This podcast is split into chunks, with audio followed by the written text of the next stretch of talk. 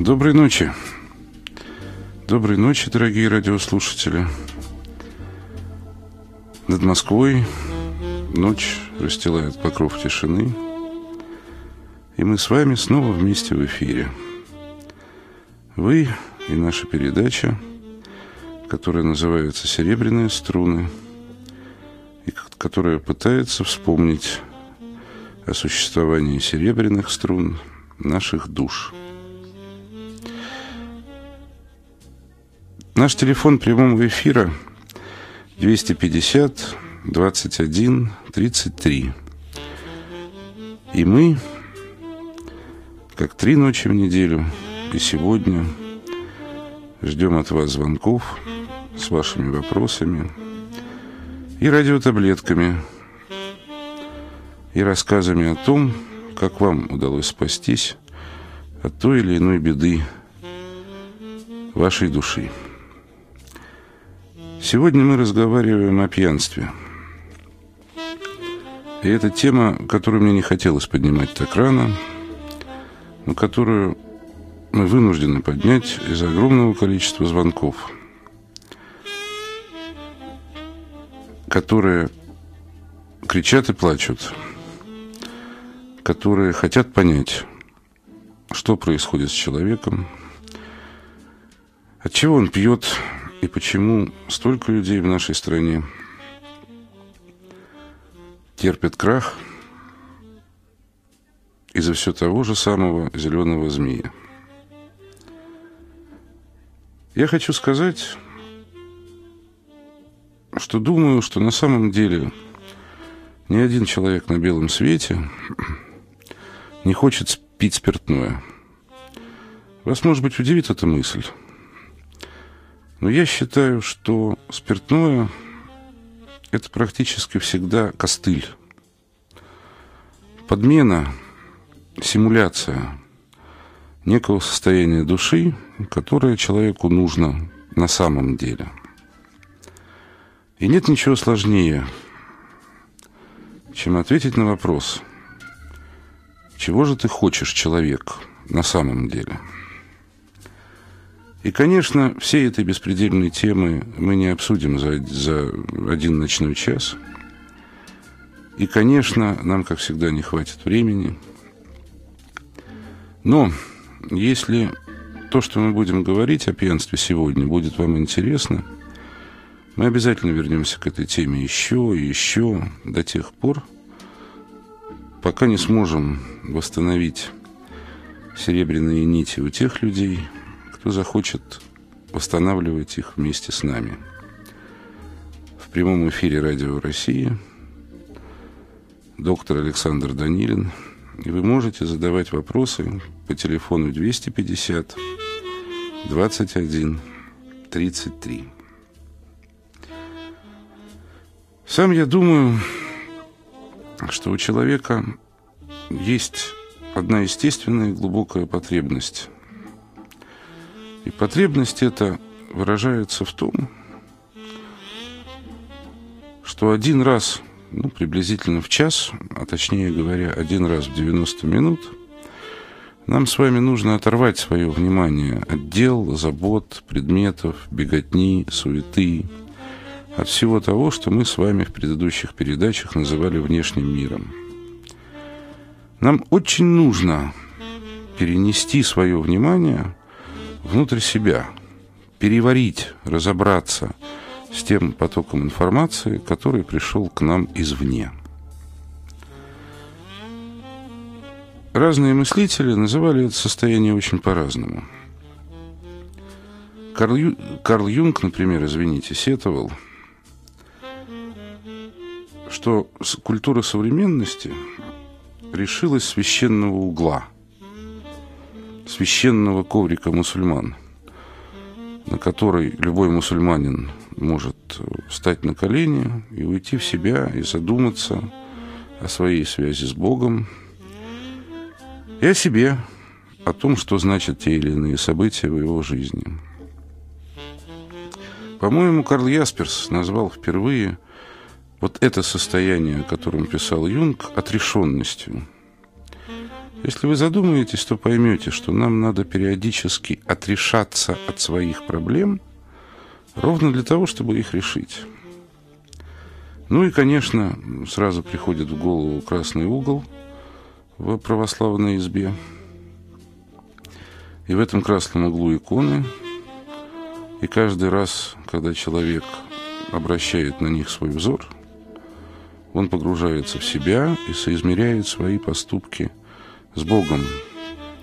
С Богом, который вечно жив внутри души каждого православного человека. Но из нашей культуры, культуры исчезли и коврики мусульман, и красные углы с иконами. А если даже они сохранились, то в большинстве домов они просто декоративные украшения. Мы с вами стали жить ради внешнего. Смысл жизни стали составлять приобретение машин, квартир, оценка значимости, человеческой значимости, измеряется только деньгами. В культуре исчезли способы обратиться внутрь себя. И человек стал эти способы покупать. Для меня главной причиной начала пьянства, я сейчас говорю только о начале, является неумение человека отрешиться от проблем и заглянуть внутрь себя на несколько минут, остаться наедине с собой и своим Богом. Когда-то в древних храмах тысячи лет назад алкоголь помогал им это делать. Но он вышел за пределы храмов, стал продаваться. И человек, разучившийся, потерявший священное состояние души, ее внутреннее пространство, ее внутренние измерения, стал себе эту отрешенность покупать в виде грековатой или кисловатой разновидностей этилового спирта. Эта отрешенность, если вы задумаетесь, дает иллюзию того, что мы в состоянии решить проблемы. Мы недаром говорим пьяному и море по колено. На самом деле, ведь для того, чтобы проблему решить, надо от нее отрешиться, занять позицию в недосягаемости, посмотреть на эту проблему со стороны. Это мы и называем набраться смелости, да, или пьяному и море по колено. Но это только начало. Я думаю, что, может быть, слушатели ответят мне на вопрос, что бывает дальше. А для того, чтобы вы могли подумать, я поставлю старинный пример такого состояния веселья. Спайк Джонс.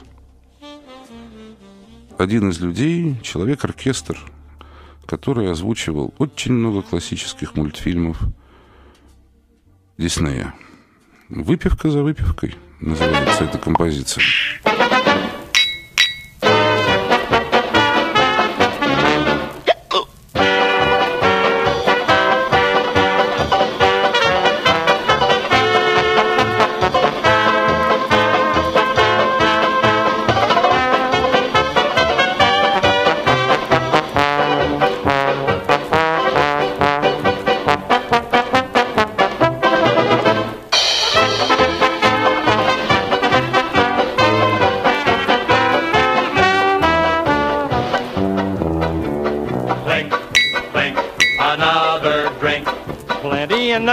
When it's gone, drink, drink, the glasses clink, making tinkly music till the dawn is breaking. Clang, clang, who cares a dang?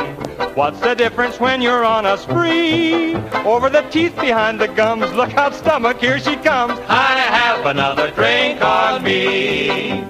Gurgle, gurgle, gurgle, gurgle. Gurgle, gurgle, gurgle, gurgle. Trickle, trickle, trickle, slice of cheese and bite of pickle doesn't even cost a nickel now to wash it down. Whoa! Clank, clink, no more to drink. I had a cellar full, but now it's gone. Drink, drink, the glasses clink, like the anvil chorus, and my head is splitting. A breaky, a busty. Oh, brother. Oh, ow. What do I do now? Pink elephants are running after me. Though that stuff was smooth as silk, from now on I'll stick to milk. Nothing else to drink for me.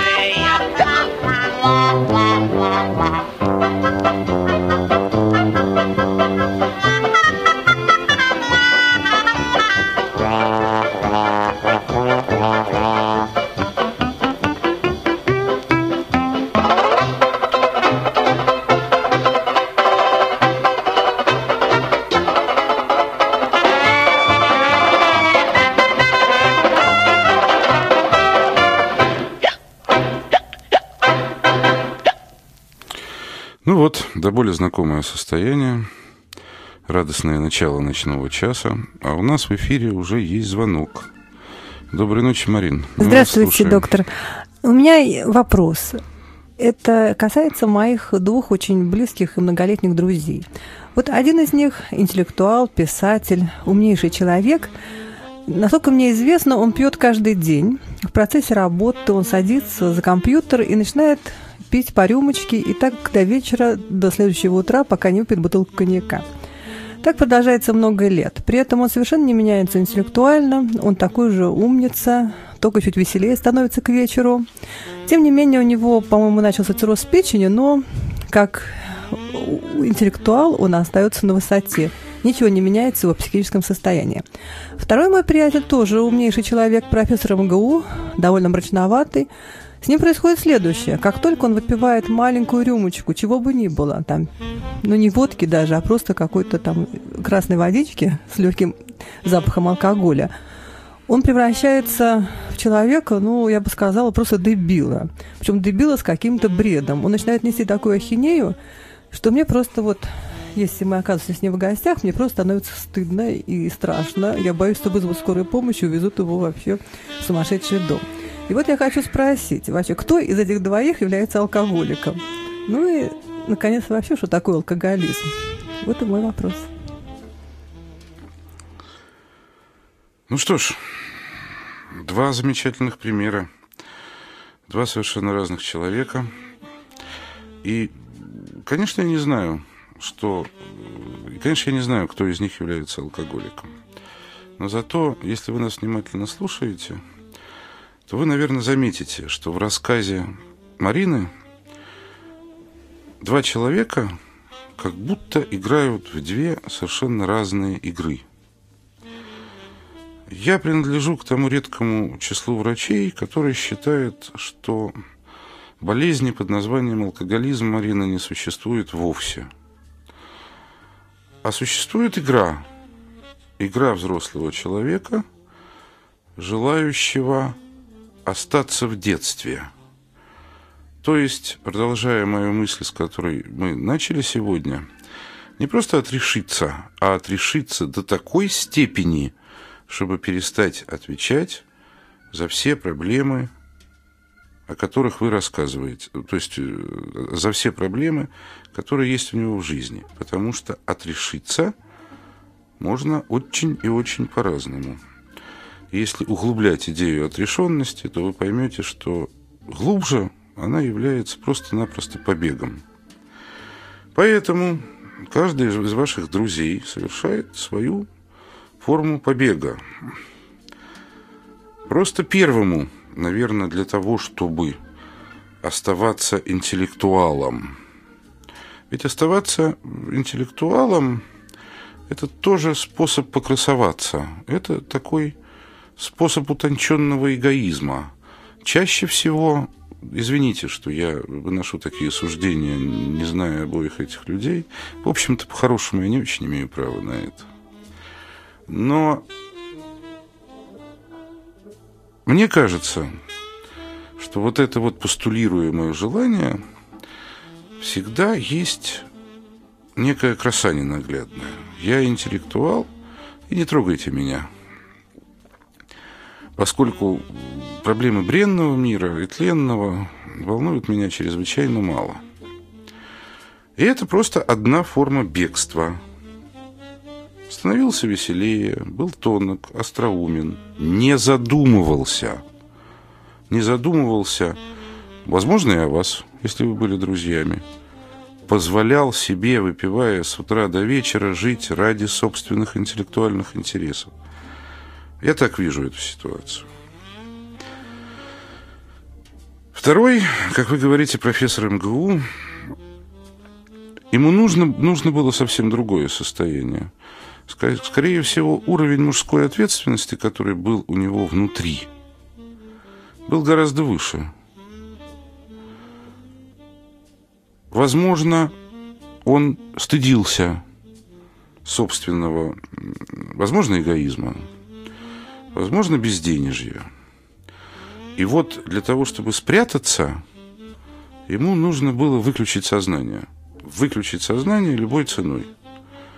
Его степень отрешенности, о которой мы говорили, как вы рассказываете, доходила практически до обморока. И это не две болезни. Это две разные игры. Если хотите, первая игра – это игра в пьяницу. А вторая игра – это игра уже алкоголика. Обе игры смертельно опасны. И я могу вам сказать, к сожалению, что не бывает цирроза печени с сохранным интеллектом. Потому что, когда наступает цирроз печени, это оказывает вполне определенное и конкретное влияние на мозг. Поэтому я думаю, что это ваши любящие глаза друга не замечают изменений. Второй... Ну что ж, второй пил, по всей видимости, для того, чтобы получить право нести ту самую ахинею, о котором вы говорите. Ему для того, чтобы выключить сознание, нужно было отрешиться совсем, впасть в детство. Оно плохо выключалось, оно, наверное, изначально, это сознание, было ответственным. Я предлагаю, ну хотя бы для того, чтобы чуточку переключиться, поскольку уж больно невесела тема. Не знаю, ли ответил я на ваш вопрос, но давайте послушаем еще одну джазовую мелодию, знакомую мелодию. Я думаю, что многие наши слушатели ее узнают. Мелодию, может быть, посвященную вашему первому другу, потому что в ней есть чувство опьянения с легкой отрешенностью, когда человеку кажется, что он интеллектуал, и у него все получается. Ну, во всяком случае, так это выглядит, на мой взгляд.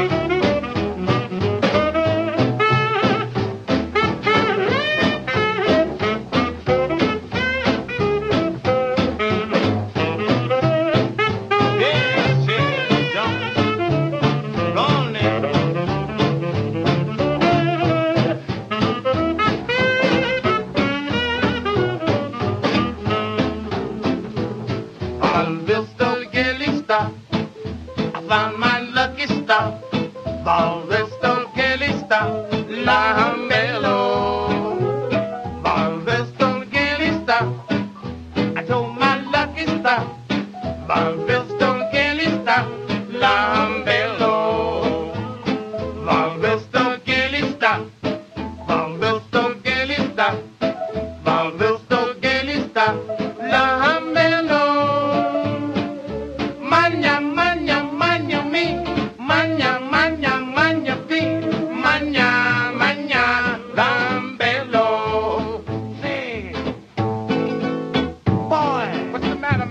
my little doggy shot me. Man, I don't know. What does it mean, man? Don't mean a thing. Don't mean a thing. Well, all right now. Little jive talk in the bluesy language, you know.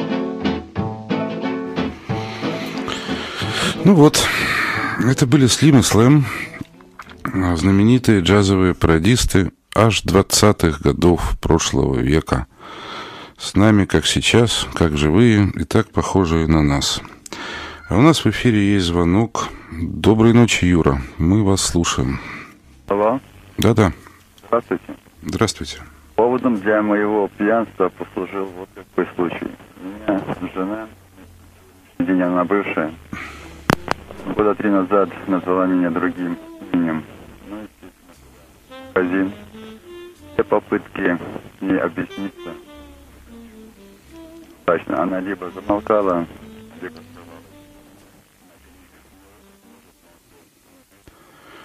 Вы пропадаете куда-то?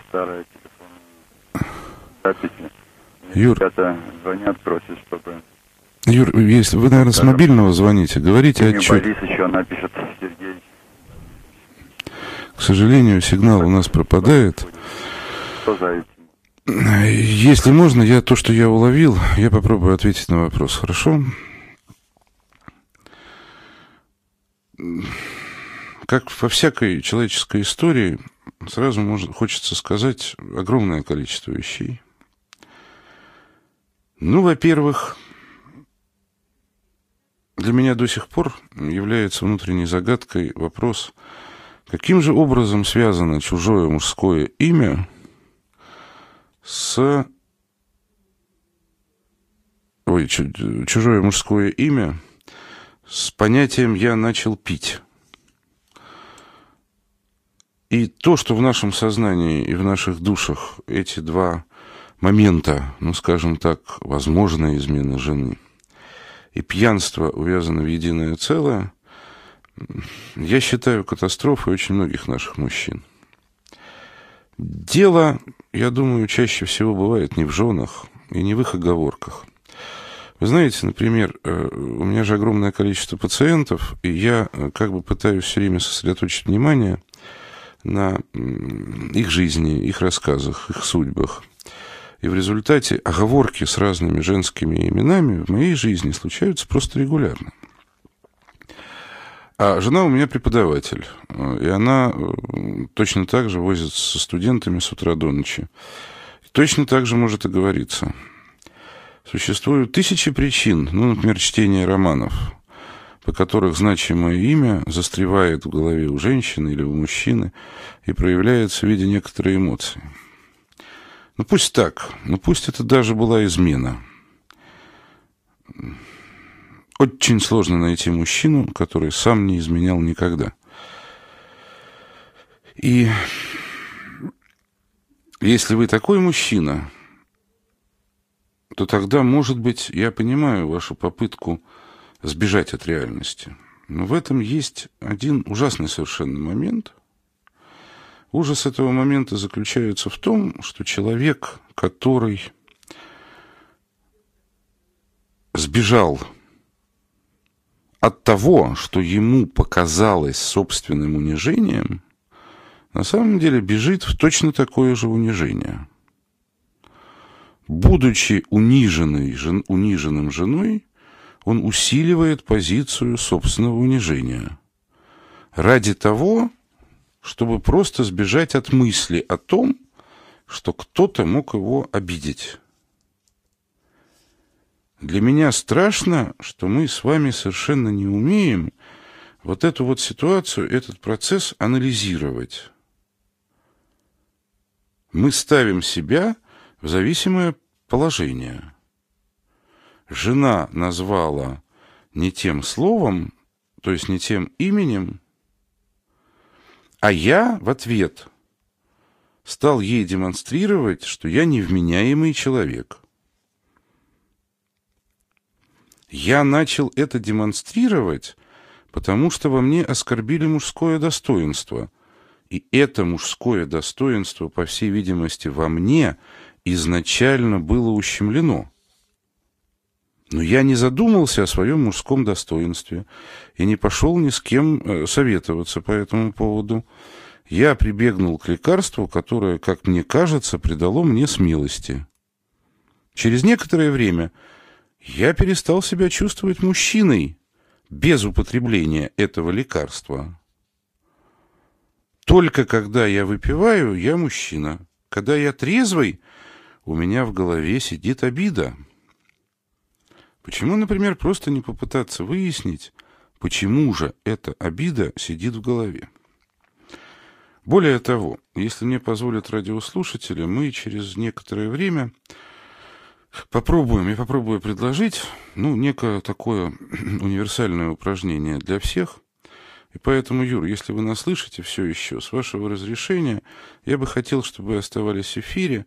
В эфире я попробую предложить некий способ, некую радиотаблетку. А пока я бы хотел, чтобы мы послыш- послушали мелодию, которая, на мой взгляд, потрясающе передает эмоцию того, кто отрешился слишком сильно. Тони Скотт, знаменитый и легендарный джазовый кларнетист, выпустил потрясающий диск, который так и называется «Пьяная жизнь». Это две пластинки, на которых, мне кажется, мелодически переданы все стадии абсолютно взаимоотношений с пьянством. Я считаю, что вообще послушать этот диск целиком и прочувствовать его на себе, ну, во всяком случае, мне один раз так пришлось вылечить одного алкоголика-меломана. Итак, Тони Скотт. «Пьяная жизнь».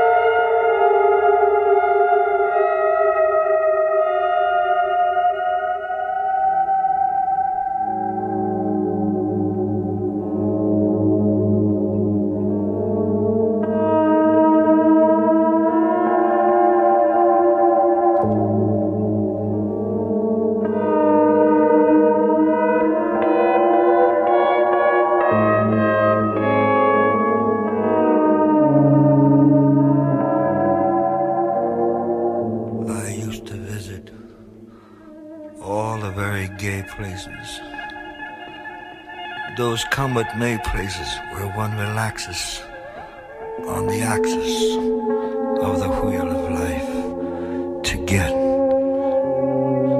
the feel of life from jazz, jazz, jazz, and cocktails.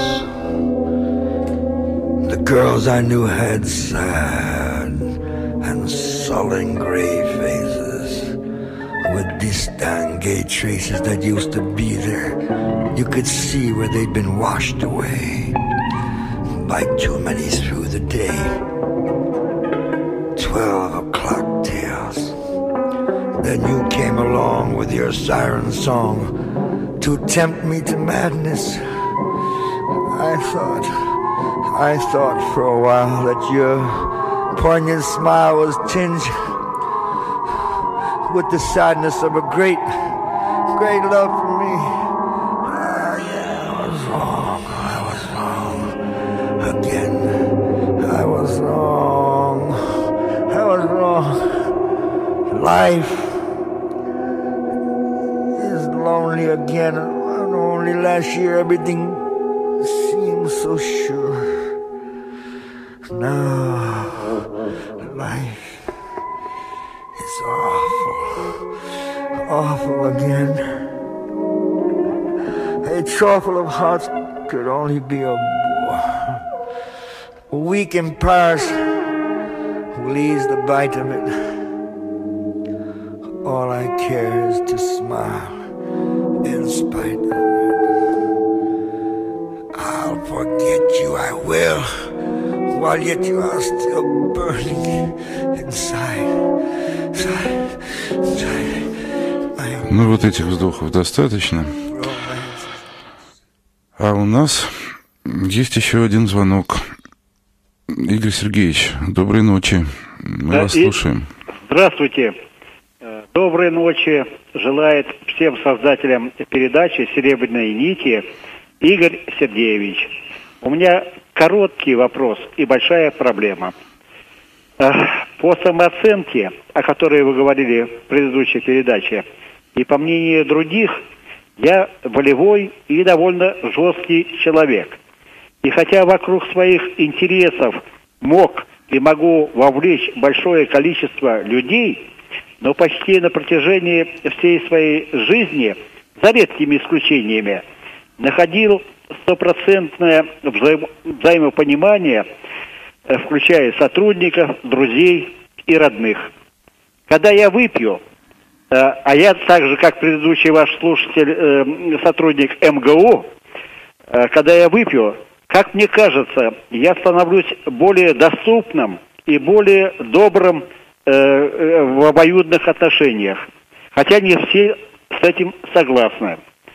Не в этом ли причина моего пристрастия, ну, довольно умеренного к алкоголю? И вот прошу вашего совета, как избавиться от этого пристрастия, не теряя своих э, человеческой личности. Спасибо за ответ на мой вопрос. До свидания. Спасибо вам, Игорь Сергеевич. Да, я сейчас попробую. Только с вашего разрешения, прежде чем отвечать Игорю Сергеевичу, я скажу пару слов, буквально пару слов, потому что больше не успею, о том, что с моей точки зрения делать категорически не надо. Поскольку до эфира нам в студию звонило очень много людей, и, наверное, человек десять-пятнадцать из них спрашивали, задавали вопросы о методах лечения. Я хочу извиниться и сказать, что я не буду комментировать в эфире лекарственные препараты. У нас не совсем о том передача. Хотя, ну, если редакция мне позволит, мы как-нибудь отдельно об этом поговорим, именно в психологическом плане. А вот э, свои, то есть психотерапевтические методы, я не могу не комментировать. Ну, в первую очередь, кодирование. Вопросы звучат примерно так. Кодирование. Почему не помогает надолго? Как часто можно кодироваться? Влияет ли оно на психику? Почему после кодирования человек становится злым и раздражительным? Или это от предыдущего употребления алкоголя? Я, так как я дал слово себе в этой передаче, что буду настолько искренним, насколько это возможно, то я хочу сказать, что слава Богу, слава нашему Создателю, которая заключается в том, что один человек не способен закодировать другого человека. Вот когда Игорь Сергеевич рассказывает, да, о том, что как бы вот он бывает злой, и поэтому для того, чтобы быть добрее, ему надо выпить. Это обозначает, что для того, чтобы ликвидировать причину его пьянства, я должен закодировать его так, чтобы он не был сердитым. Я иногда думаю, господи, какое счастье, что это действительно невозможно, потому что тогда мы сможем закодировать человека от чего угодно или для чего угодно. Мы с вами разделились, да, как бы, мне кажется, что большая часть живущих в России сегодня людей, она разделилась все-таки на людей православных и тех, кто решил остаться атеистами. Ну, для меня это так, скажем, основная масса. Так вот, ни с точки зрения материалистического мышления мозг жутко сложная штука. Никакой код в него поставить невозможно, простите. Поскольку, да, это очень сложный гель, законы работы которого мы не знаем, до сих пор не знаем. У нас есть огромное количество гипотез и ни одного утверждения. А с точки зрения православного христианина способностью закодировать может обладать только одно создание на свете, и в Новом Завете оно названо Антихристом. Поскольку каждый из нас, давайте не будем никогда этого забывать, образ и подобие Божье, и, и чтобы один образ и подобие Божье управляло волей и произвольным поведением другого образа и подобия Божьего, это просто-напросто издевательство. Поэтому, что такое кодирование, можно ли, ли им пользоваться, с моей точки зрения, это ложь, очень простая и дешевая ложь, позволяющая э, тем, кто сегодня называет себя. Я просто даже не хочу людей, которые этим занимаются, называть врачами, но людей, которые называют себя врачами, сшибать легкую деньгу. Собственно, это все, ничего другого и не происходит. Обман этот базируется на четырех веках крепостного ига в России, на мой взгляд. Потом на ГУЛАГе. И самым лучшим кодировщиком, с моей точки зрения, в нашей стране был Иосиф Виссарионович Сталин. Кодирование – это попытка внушить страх. И если вы даже на краткое время прекращаете пить, то это, в общем, обозначает только одно – вы закодировали себя сами. И если вы сейчас меня внимательно послушаете, мы с вами вместе, вот там в оставшиеся десять минут, попробуем понять, как это можно сделать, ну, например, самим собой. Вот у меня есть потрясающий вопрос, о котором я теперь буду рассказывать везде и всюду, в том числе на своей работе. Вопрос такой: что такое программное зомбирование? Программное зомбирование, стоит оно тридцать восемь тысяч, стоит ли на него идти? Или лучше все-таки кодирование? Ну, во-первых, я думаю, извините, что это одно и то же, просто ярлыки разные. А во-вторых, понимаете, люди, которые придумали такое название своему, с позволения сказать, методу, они просто-напросто над нами с вами издеваются. Издеваются абсолютно неприкрыто. Потому что зомби, если вы помните, даже в художественных фильмах называют живыми трупами. То есть называют этим словом «живые трупы». А настоящие зомби – это люди, которые подверглись действию растительных наркотиков на Гаити, в культе, в таком довольно жестоком вудуистском культе. Это люди, которые умерли, их захоронили, их похоронили, они ожили внутри гроба, и потом, значит, из гроба встали и стали целиком послушны воле колдуна. И когда кто-то называет зомбирование лечением, ну, он как бы издевается, объявляя вас трупом. Поэтому не то, что тридцать восемь тысяч, ну, как бы это помягче выразиться. Ну, давайте мы не будем думать, как бы вступать во взаимоотношения с людьми, которые считают нас идиотами. Я... прошу прощения у всех, но я обещаю, что мы обязательно по итогам этой передачи поговорим, и вот почему. Я бы хотел э, все-таки попробовать предложить очень коротко некое упражнение. Те, кто нас слышит, Игорь Сергеевич, Юра, и тем, кому это нужно, может это упражнение попробовать записать и сделать, потому что я не знаю, успеем ли мы его провести в эфире. Но я обещаю, что если э, те люди, которые нам не дозвонились, попробуют нас слушать, чтобы мы, ну, скажем, недельки через две-три, ближе к Новому году, могли поговорить с вашими родственниками, которые пьют, если удастся привести их к радиоприемникам в более или менее вменяемом состоянии, то, может быть, мне удастся что-то объяснить, поскольку я очень далеко, я посторонний человек, безопасен, и поэтому, может быть, мы вместе сможем помочь. Я считаю, что для того, чтобы разрешить себе бросить пить, а это нужно себе именно разрешить, человек должен хотя бы как-то научиться разговаривать сам с собой. Но так как нас все время пытаются лечить таблетками, так как Игорь Сергеевич, вот он вспоминал вчерашнюю передачу, то я бы хотел еще раз повторить некий прием, который заключается в том, что волшебную таблетку можно изготовить для самого себя. Вот что для этого нужно сделать. Возьмите какую-нибудь таблетку, совсем безвредную, ну, например, полезную таблетку поливитаминов или таблетку витамина В, скажем, которому каждый из нас полезен осенью,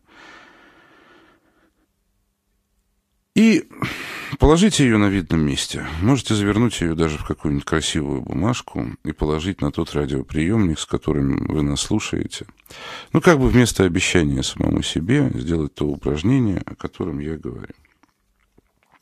Но на самом деле эту таблетку, эту таблетку надо приготовить. И приготовить ее надо у себя в воображении. И я предлагаю для этого одно упражнение, которое даст нам возможность посмотреть на самих себя. Вы можете высказать свое желание не пить и, как в сказке, взвесить, сколько это желание вам будет стоить и возможно ли оно. Наши правила таковы. Устройтесь поудобнее. Несколько раз глубоко вдохните и выдохните, стараясь выдыхать из себя все те проблемы, которые накопились у вас в течение дня. А потом полностью расслабьтесь. Закройте глаза и представьте себе, что вы идете по узенькой тропинке через спокойный и прекрасный лес. Вообразите себе окружающий вас, вас пейзаж. Осмотритесь вокруг. Светло или сумрачно в окружающем лесу? Что вы слышите? Какие ароматы вы ощущаете? Что еще чувствуете? Обратите внимание. Тропинка внезапно поворачивает и выводит вас к какому-то старому дому. Вам становится интересно, и вы заходите внутрь этого древнего сооружения. Внутри оказывается магазин или что-то вроде лавки. Все стены оборудованы стеллажами, какими-то загадочными выдвижными ящиками. Повсюду стоят стеклянные сосуды, коробки, банки. Это действительно магазин, но это магазин волшебных товаров, почти как в Косом переулке у Гарри Поттера. Поднимите глаза, и вы увидите, что в магазине стоит продавец. Лицо и голос этого продавца вам поразительно знакомы. Вы видели его когда-то. А может быть, даже он отдаленно похож на ваше изображение когда-то в юности, тогда, когда вы еще были волшебником по отношению к самому себе. Добро пожаловать! В этой лавке, в этом волшебном магазине вы можете получить абсолютно все, что вы хотите от жизни. Но здесь есть одно правило.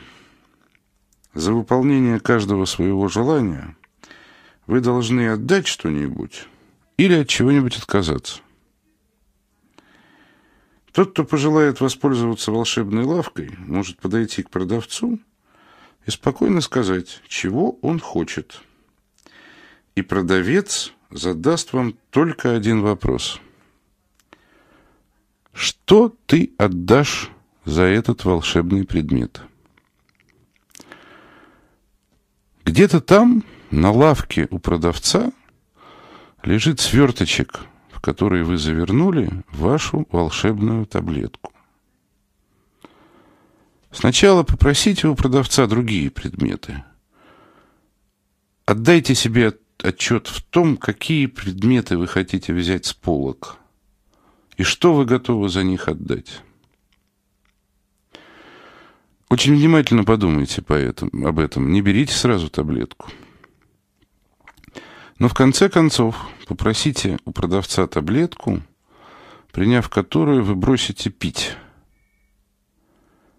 Внимательно подумайте, какие плохие или хорошие свойства своей души вы готовы отдать продавцу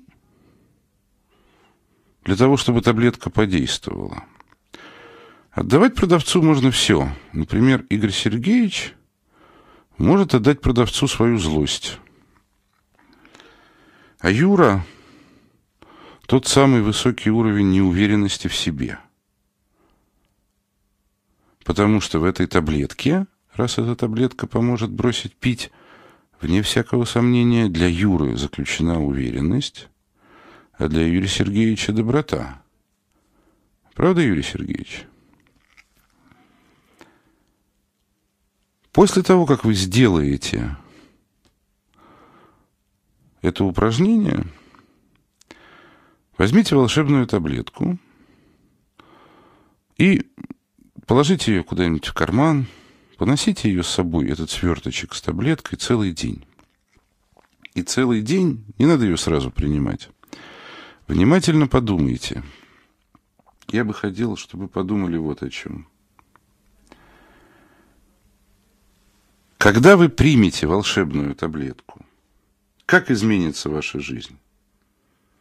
От чего вы освободитесь? От злости, раздражительности, тоски, неуверенности в себе, желания набраться храбрости? Поскольку, когда вы ее примете, все изменится. И ровно неделю, не больше и не меньше, семь дней, вы будете себя чувствовать человеком, свободным от той проблемы, которую вы решаете с помощью алкоголя. Абсолютно свободным. Через неделю все вернется на свои места. Но пока вы носите таблетку в кармане, вы должны подумать и почувствовать, что произойдет, что изменится, когда вы ее примете. Потому что, как только Юрина нерешительность и сердитость Юрия Сергеевича уйдут, мир изменится, и это нужно представить себе заранее. А ровно через день примите таблетку. И если вам не сложно, также вот через неделю перезвоните нам. Потому что если мы сможем вам помочь, то мы продолжим это дальше. А в, зак... а в заключение сегодняшней передачи мне бы хотелось, как это ни странно, поставить одну песню, она на английском языке, но она на самом деле отвечает на вопрос о программном зомбировании. И вот почему. Эту песню написал когда-то, в пятидесятых годах, капитан Нью-Йоркс, нью-йоркской секты вуду, той самой секты, секты, которая на Гаити производила зом, зомби.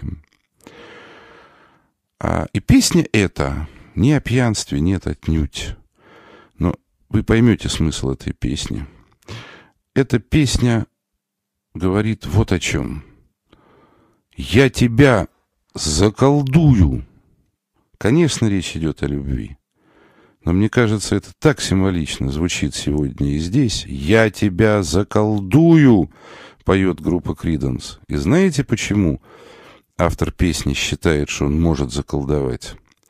Да потому, что твой разум спит, он очень давно не работал, поется в этой песне. И под, поэтому мне будет очень легко тебя заколдовать. Я прощаюсь со всеми до вторника и желаю, чтобы никто не мог нас заколдовать. Creedence, I Put a Spell